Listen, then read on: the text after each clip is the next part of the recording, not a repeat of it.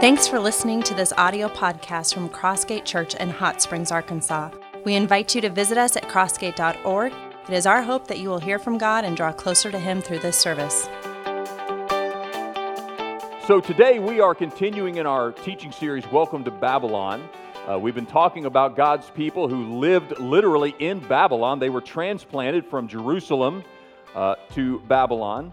They, they left a context where their faith their convictions and their values formed the dominant worldview, but they found themselves in a setting where all of those things that they held near and dear were criticized, marginalized, and demonized. And uh, you may remember that in the last several weeks we talked through John, excuse me, through Jeremiah 29. Jeremiah 29 was a letter, contained a letter that God sent to his people instructing them how they could not just survive in Babylon, but thrive in Babylon. Well, as I already shared with you this week, we're moving to the book of Daniel. Daniel, as many of you know, was probably the most uncompromising man of God in the entire Bible. And yet, Daniel and a, and a select number of his friends faced incredible pressure to cave in and compromise their faith and become more and more Babylonian. And uh, I'm sure you know by now that we, as followers of Jesus Christ, are likewise facing incredible and intense pressure in this world today to compromise our faith, to cave in on the things that are most important to us, and become more and more like the world. That's what we're facing right? And, and, so today we're going to be talking straight from the book of Daniel, Daniel chapter 1, about this very important thing you need to understand, as I need to understand, and your family and my family, and that is this how to be in Babylon, but not of Babylon. All right? So the first thing I want you to see this morning from Daniel chapter 1 is the challenges in Babylon. Okay? Challenges in Babylon. Let, let's begin reading in verse 1. In the third year of the reign of Jehoiakim, king of Judah, Nebuchadnezzar, king of Babylon, came to Jerusalem and besieged it. And the Lord gave Jehoiakim, king of Judah, into his hand with some of the vessels of the house of God. And he brought them to the land of Shinar, to the house of his God, and placed the vessels in the treasury of his God. Then the king commanded Ashpenaz, his chief eunuch, to bring some of the people of Israel, both of the royal family and of the nobility, youths without blemish, of good appearance, and skillful in all wisdom, endowed with knowledge, understanding, learning, and competent to stand in the king's palace, and to teach them the literature and the language of the Chaldeans. And the king assigned them a daily portion of the food that the king ate, and of the wine that he drank. And they were to be educated for three years and at the end of that time, they were to stand before the king. And among those were Daniel, Hananiah, Mishael, and Azariah of the tribe of Judah. And the chief of the eunuchs gave them names. Daniel he called Belteshazzar, Hananiah he called Shadrach, Mishael he called Meshach, and Azariah he called Abednego. So we're talking about the challenges that Daniel and these other transplanted Jews faced. Uh, what's going on here? Well, obviously, they're recounting what, what you already know, and that was that, that at a certain point in time, God allowed the Babylonian army under King Nebuchadnezzar to ransack Jerusalem and to carry off the holy vessels into the pagan temple in Babylon, and to kidnap some of the faithful people of God and take them to Babylon. Now, specifically, scholars tell us that this, this group of youths from the prominent families probably numbered between 50 and 70. So, specifically, this group mentioned in Daniel 1 was about 50 to 70 prominent young men, teenagers, probably age 14 to 16, from Jerusalem and taken against their will to Babylon. For, listen, for the specific purpose of bending them and breaking them and melting them down and reshaping them in the image of Babylon to serve in the king's palace. It was a three year proposition. For three years, these young men were going to be subjected to everything that Babylon could hit them with, that they might be transformed into the image of the world of Babylon. Kind of reminds me of when I took a little trip back in 1991 to a little place called Parris Island, which is on the coast of South Carolina. That's where the Marine Corps does boot camp. And I believe it was November 5th of 1991, about 2 o'clock in the morning. I got off this bus, and a hulking Marine drill instructor met me there and showered me with all kinds of loud profanities and vulgarities and welcomed me to beautiful Parris Island, South Carolina. And within 24 hours, I had a new haircut. I had some strange clothes that I had never worn before. I was eating strange food that I had never eaten before. And I was introduced to a three month training regimen, which, very similarly to Daniel, was intended to break me and 100 other recruits down to pur- purge all the civilian filth from our bodies and minds and reshape us as U.S. Marines. Now, I guess the only difference between me and Daniel was that I volunteered Daniel was voluntold, but nevertheless, we found ourselves in a setting where we were, we were in, expected to be completely reshaped. That's, that's exactly what was going on there. And I'll tell you something you get in that context, and it's tough to take a stand, is it not? I mean, think about some of the specific things that Daniel and his friends faced. We're talking about the challenges in Babylon. First of all, they were removed from their homes.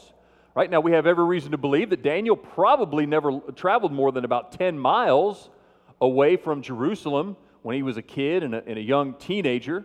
And yet now he found himself 600 miles away from his home, his family. And by the way, we have no reason to believe that Daniel ever saw his family again, removed from his home. Second of all, he was immersed in Babylonian teaching and language. So Daniel and these other youths were given a full ride scholarship to BU, Babylon University.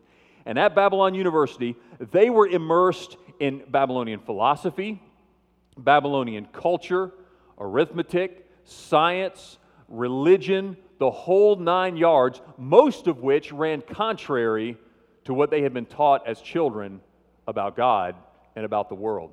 In addition to that, they were forced to adopt a Babylonian diet. Now, remember, look at the scripture.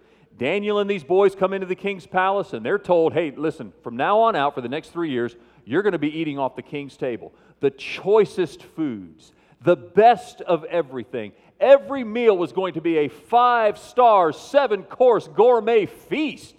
And you say, man, what's wrong with that? Well, here's the two problems with that. First of all, a lot of what the Babylonians were serving was unclean for a Jew to eat right? Because God had said in the Old Testament, hey, there's certain things that, that, that you are not allowed to eat. You, you are not allowed to consume certain things. They're unclean. That's why Daniel later on, you'll see, said, I, I didn't want to defile myself. Okay, and the other problem was that a lot of this food had already been sacrificed in some religious ritual at a Babylonian pagan temple before it ever came to the king's table. And so Daniel had a problem with that as well. We'll, we'll talk more about that in just a moment. But the other challenge is this they were given new names. Did you see that? See, these four specific boys are mentioned, and all four of them are given new pagan names. Watch this. Just look at this graphic here, okay? Here are the four guys mentioned. These are their Hebrew names and what those names mean. And back in those days, names really meant something, okay? Ba- they're, they're their Babylonian names. So Daniel was known as God is my judge. That's a godly wonderful name, but now he's known as Belteshazzar. Bel is my protector. Who is Bel? Bel was one of the chief Babylonian gods, these pagan gods. Hananiah, the Lord shows grace. Shadrach, under the command of Aku. Again, Aku was one of the chief Babylonian deities of that day. Mishael, who is like God, you gotta love that name. And yet Meshach was his new name, who is like Aku. And lastly, Azariah, the Lord helps. Abednego, servant of Nebo. Nebo, again, was another one of the Babylonian deities. And of course, this process of renaming these, boy, these boys was an attempt to get them to even forget who they were way back in the day in Jerusalem and to help them to embrace their new identities in the world of Babylon. I'm telling you, you put anybody in a context for three years under all of those circumstances and challenges, and it will break them. And that was exactly the point. Now, what, do we face today? I mean, do we have challenges in our own Babylon today? You better believe it. I mean, just think about some of the challenges that we face. I think primarily are, primarily are theological challenges. Get that down. Okay? There are certain things that we as followers of Jesus Christ hold near and dear in terms of who we are and what we believe about God and Jesus. And we're not, we're not giving up any ground on those. A high view of God's inerrant word, his, his scripture to us, the Bible. Uh, certainly, God as sovereign creator of the universe. Jesus Christ, his virgin birth, his sinless life, his miraculous ministry, his substitutionary death on the cross, his physical, bodily resurrection, absolutely not up for debate. And yet, if you stand up in almost any context these days outside of a church and tell people you believe that, you're going to catch some heat and you're going to be ridiculed in some way. We face theological challenges. We face moral challenges. The world in which we live is a world of the new morality where almost anything is permissible. All right, I mean, you want you think about this uncompromising integrity in the workspace. You tell your coworkers, you tell your boss, or you tell whoever in your workspace, look, we're not cutting corners, we're not hedging or cheating on our taxes, we're, we're going to be people of integrity and run this business with integrity. A lot of people will wonder if what planet you're on, right? We can't possibly survive in business if we, if, we play by the rules. Right? Uh, uncompromising integrity in the workspace. How about sexual and moral purity on the school campus? Right? I mentioned to our 930 service, and, and certainly we have some students in here as well, right? Middle school, high school, college. You take a stand for moral purity wherever you find yourself, you will be the butt of jokes, and you'll probably be excluded from certain circles. What about in our own homes? I mean, we're challenged every day by what, what's coming into our homes on the screens, television, computer screens, devices. It's almost as if a broken sewer pipe is just spewing into our homes, right? And, and, and yet God says, that's not for you. You can say no to these things, right? There's, there's challenges. What about chronological challenges? There's, there's certain chronological challenges as well. Chronological challenges simply mean the use of our time right? I mean, just if I was to look at the calendar of the average Christian person in America, I would probably find the fact that God, yes, they believe in God, and God probably has some place somewhere on their calendar, but what you find out is that God is just one of many things they have going on in their life, right? I mean, God, God is just on par with everything else. Friends, let me tell you something. You show me a calendar that illustrates that God is number one in your life, and I'll show you a family that will thrive in Babylon. A family that will thrive in Babylon. Just this week, Pastor Rob reminded me of Derek Carr. Derek Carr is currently the uh, quarterback for the Las Vegas Raiders. Uh, solid Christian man, and evidently grew up in a solid Christian home. This is talking about chronological challenges. This is what Derek Carr said. My mom and my dad taught me that my faith was number one. If there was a game on Sunday morning as a kid, we always told my traveling coach, I'm not going to be there. I'm going to be in church. I'm glad my parents set those priorities early. I mean, there's just one, one guy, but simply saying that my family had a priority, and that was to God, right? Now, look, you, know me well enough to know that I don't get up here and beat the drum of legalism every single Sunday, right? I mean, where in the Bible does it say, you must be in church 52 Sundays out of the year? It doesn't say that in the Bible, does it? Right?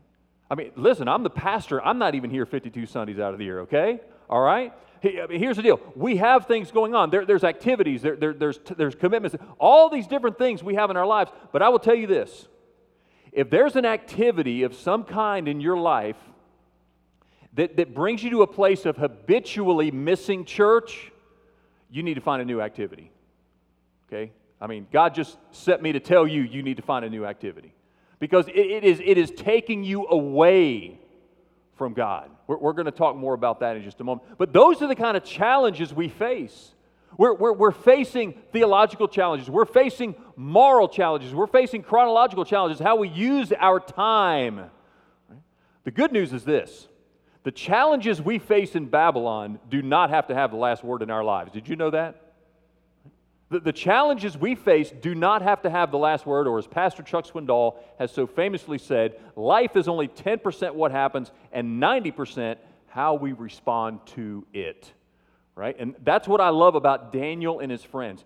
They faced the challenges in Babylon, but as we're going to see beginning in verse 8, they also made choices not of Babylon. Choices not, get that down, choices not of Babylon. Okay, that's the second thing. Now, look in verse 8. Let's read verse 8 and following, talking about choices not of Babylon. But Daniel resolved that he would not defile himself with the king's food or with the wine that he drank. Therefore, he asked the chief of the eunuchs to allow him not to defile himself. And God gave Daniel favor and compassion in the sight of the chief of the eunuchs. And the chief of the eunuchs said to Daniel, I fear my lord the king, who assigned your food and your drink. For why should he see that you were in worse condition than the youths who are your own age? So you would endanger my head with the king. And Daniel said to the steward of the chief of the eunuchs who had assigned over Daniel, Hananiah, Mishael, and Azariah, this is what Daniel said. Look at this.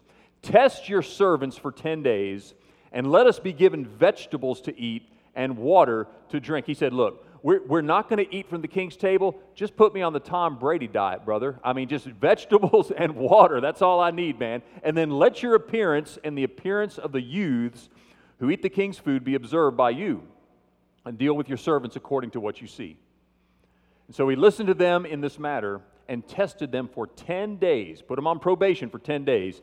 And at the end of the 10 days, it was seen that they were better in appearance and fatter in flesh than all of the youths who ate the king's food. So the steward took away their food and the wine and they were to drink and gave them vegetables. Now, this is where Daniel and his friends really begin to shine. Remember, you've got 50 to 70 young men who've been brought from Jerusalem to Babylon, and four of them have said, We're not going to do that. They, they drew a line in the sand and they stepped over that line with boldness and confidence because they knew what the Bible said. Now, I, there's a couple things I want you to, to, consider when we think about Daniel here, okay? First of all, is his conviction. Now, look in verse 8. It says, Daniel resolved not to defile himself. Literally, the Hebrew says, Daniel resolved in his heart not to defile himself. I mean, he, he, he was placed in this setting, and yet at the end of the day, he said, I'm not going to do that.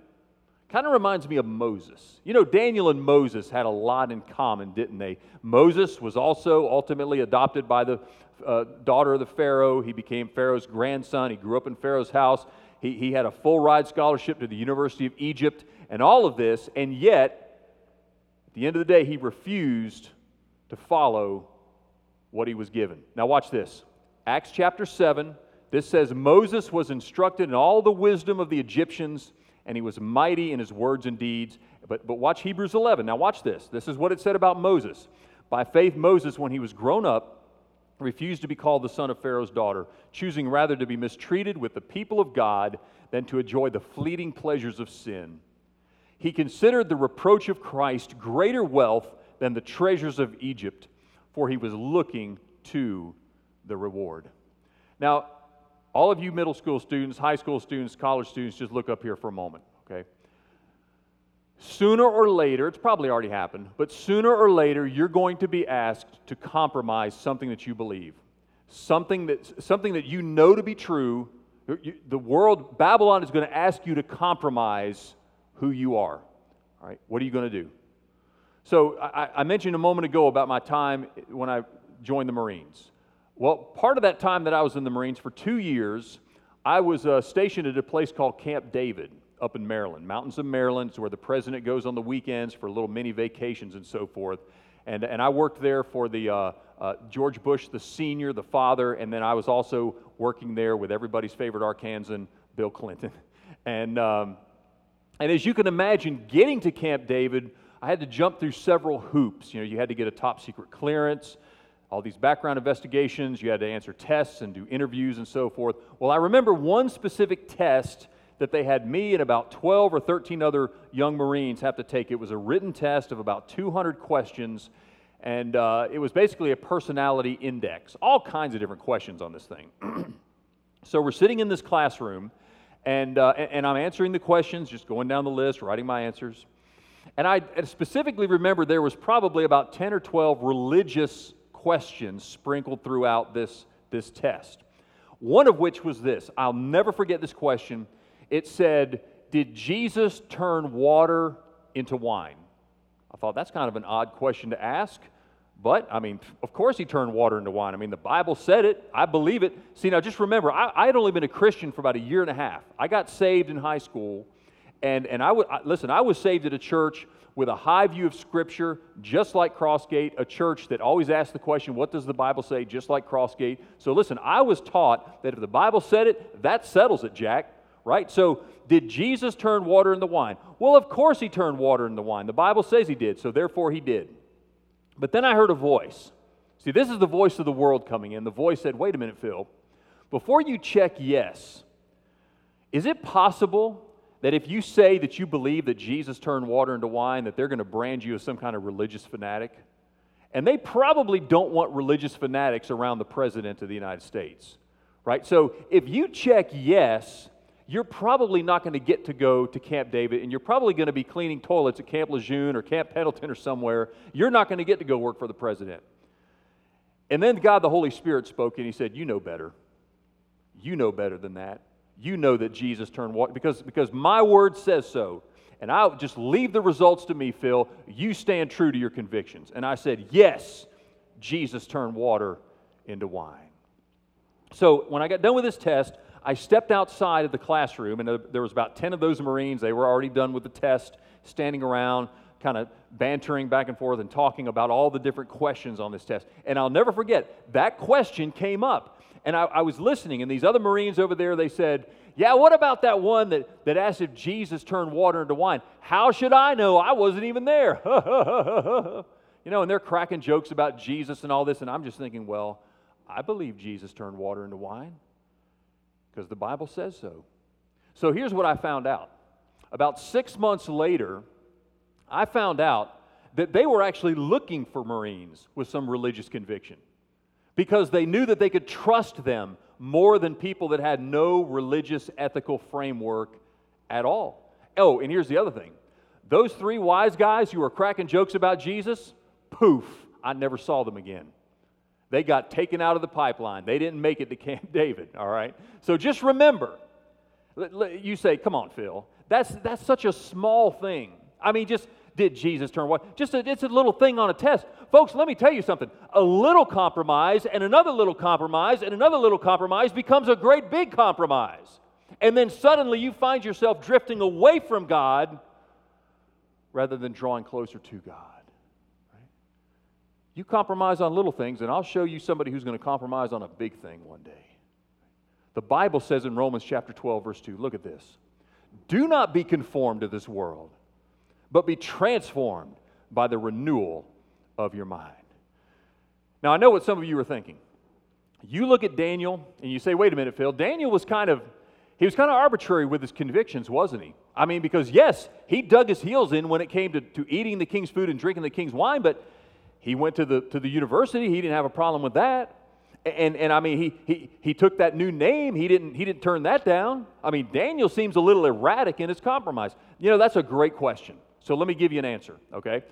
Daniel was doing the exact same thing that we do at Crossgate Church every single week when we say, What does the Bible say? And Daniel's convictions were shaped by the crystal clear teaching of the Word of God just like ours should be. For example, does the Bible anywhere say that you can't study in a foreign university or be a quote unquote out of state student? Nope, doesn't say that anywhere. I mean, Daniel was grounded in who he was. He knew who he was in God. Uh, all this training, it, did, it, didn't, it didn't have an effect on him, okay? What about this? Where in the Bible does it say that you can't have someone else call you a different name? Doesn't say that. I mean, listen, Daniel knew who he was. Daniel knew that God was his judge. I mean, they could have called him John Jacob Jingleheimer Smith. It didn't matter. I mean, listen, Daniel was who he was. He didn't have to worry about that. But does the Bible say anything, meaning the, for the Old Testament, because that was the Bible of the day, did the Bible say anything about what they could and could not eat? Yes, it did. In very clear, no uncertain terms did the Bible outline that. And so that's where Daniel dug in his heels. Makes total sense to me. Which, by the way, I love the fact that Daniel didn't feel like he had to die on every single hill. Do y'all, do y'all appreciate that about Daniel? Listen, I know some of y'all have come out of churches where you were told that you had to die on every single hill, on every little thing, this legalistic, rigid kind of religion, and, and looking back, you realize you were probably totally miserable in that setting. Right? Of course, there's other churches that'll say, it doesn't matter what you believe. Live however you want. God, God is love. I mean, that's all we need to know. Let me tell you something, friends. God has not told us to be dogmatic on every little thing, but there's some things where God has told us to be bull dogmatic, and we're not backing up an inch on the most important things, crystal clearly spelled out in the scripture. All right, so that's Daniel's conviction. All right, but think also about Daniel's community. All right, go back and look at the scripture. Daniel wasn't trying to do this all by himself. Now, yes, the vast majority of these young men, they caved in, they compromised, they turned into Babylonians, but Daniel and three others stood their ground. You know, that's about the size of a discipleship group, isn't it? You don't have to have a thousand people on your side in order to take a stand, but it sure helps to have two or three others in your corner, doesn't it? That's exactly what. Listen, these people, and you're going to run into them, you talk about the voices out there. You're going to run into them at work, you're going to run into them at school, you're going to run into them in your neighborhoods, maybe even your family who say something like this I, you know, I don't need to go to church. I can worship God on Lake Ouachita. I can worship God camping and fishing and hunting. I don't need to gather and go to church. Listen, the people who tell you that, and I'm just going to be flat out with you, okay? The people who tell you that either are intellectually dishonest or just don't know their Bibles. All right? Look at the Bible. What does the Bible say? Hebrews chapter 3 and also chapter 10. Encourage one another daily as long as it is called today, that none of you may be hardened by the deceitfulness of sin. And let us consider how to stir up one another to love and good works, not neglecting to meet together, as is the habit of some but encouraging one another, and all the more as you see the day drawing near. I will tell you that without biblical community, your family will not thrive in Babylon. It will not happen. Your family will drift, your faith will dissolve, and you'll be holding nothing but dust in your hands for eternity. Okay, so Daniel had a community. The importance of being connected with God's people, all right, being connected with God's people is critical. But lastly, consider also his consistency. Daniel's consistency. Now, he, he initially started over the course of 10 days. They put him on probation for 10 days, and every single day, Daniel ate vegetables and drank water. He didn't eat the, the, the, the filet mignon, the lobster tail, you know, the shrimp, and all this other awesome stuff. He just said vegetables and water, man. Tom Brady diet, and he did that for 10 days. And then guess what? He did it for three years, day after day after day. Eugene Peterson famously said and often said that the Christian life is a long obedience in the same direction. Look at 1 Corinthians 15. Listen to this. Therefore, my beloved brothers and sisters, be steadfast, immovable, always abounding in the work of the Lord, knowing that in the Lord your labor is not in vain. Sometimes, I know you feel this way sometimes because I feel this way sometimes. Day after day after day, I want to be consistent. Day after day after day, I want to walk with the Lord. And sometimes I wonder if it's really worth it because I know people who have spurned God, who are doing their own thing, and they seem to be enjoying life, getting off scot free, living how they want to live. And sometimes you wonder if it's worth it to be consistently following the Lord. But I will tell you, the Word of God says it is not in vain. Not in vain. And when we faithfully, consistently follow God, guess what? God puts his hand on us in an undeniable and special way. That's exactly what we see here. The third and last thing is this all right, these four that remained faithful, God made them champions in Babylon. That's the third thing I want you to see. God made them champions in and over Babylon. Okay, go to verse 17. As for these four youths, God gave them learning and skill in all literature and wisdom. And Daniel had understanding in all visions and dreams. And at the end of the time, that's the three years, when the king had commanded that they should be brought in, the chief of the eunuchs brought them in before Nebuchadnezzar. And the king spoke with them. And among all of them, none was found like Daniel, Hananiah, Mishael, and Azariah. Therefore, they stood before the king, and in every matter of wisdom and understanding about which the king inquired of them, he found them ten times better than all the magicians and enchanters that were in all his kingdom. And Daniel was there until the first year of King Cyrus. So Daniel was 14 to 16 years, years old here. In a few weeks, we'll see him when he's 70 to 80 years old. See, God established Daniel in a position of prominence, but only after Daniel proved faithful to the Lord. Now, look, God's faithfulness does not come with, with a promise in advance of riches, of prosperity, of fame, of, of, of all the toys in life and all of that. But here's the, here's the advanced promise that I can guarantee you comes along with faithfulness. Okay? Peace, contentment, joy, all of the things that really make life meaningful and worth living. And come, come up around the campfire, let me tell you something, okay? I would be a follower of Jesus Christ even if there were no heaven or hell. You, know what I mean? I mean, th- there is a heaven to be gained, there is a hell to be feared. But, but even if none of that existed, I would live my life completely for Jesus Christ. Why? Be, again, be, because of the peace, the, the, the relational joy, the, the, the, the the blessings, the, the real intangible blessings, again, that, that make life what it is. All of that I found in, in Jesus Christ. I've walked with Jesus for 32 years now. I wouldn't trade a second of that for anything this world offers. Because again, what, what, what will I have? But, but dust in my hands in eternity. But I said just a moment ago, you know, and, and I don't want to be very honest about this. I know that it is, it is very likely that all of us from time to time grow weary in doing good, don't we? I mean, just be honest. You know, you, again, you, you see your, your, your friends, your coworkers, they don't even go to church. They, I mean, man, I'm sitting here in church, they're out on the lake, they're, they're doing this, they're having a grand old time, and, and they, they seem to be doing fine, right? Let me give you a verse Galatians 6, verse 9.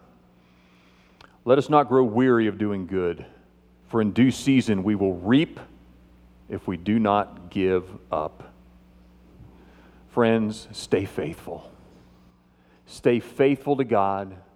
The challenges we face in Babylon are many, some are, are very, very burdensome. Stay faithful. Remain focused on Jesus, and, and we will, in due season, reap that incredible blessing, even beyond what we experience now. But stay faithful. I look forward to walking through the book of Daniel with you in the, the next few weeks. But for right now, let's bow and let's ask God, let's ask God to keep us sanctified, unified, and secure here in Babylon. We invite you to join us in person at our campus located at 3100 East Grand Avenue in Hot Springs, Arkansas. If we can pray for you, send us an email at prayer at crossgate.org. Thanks again for listening to our audio podcast.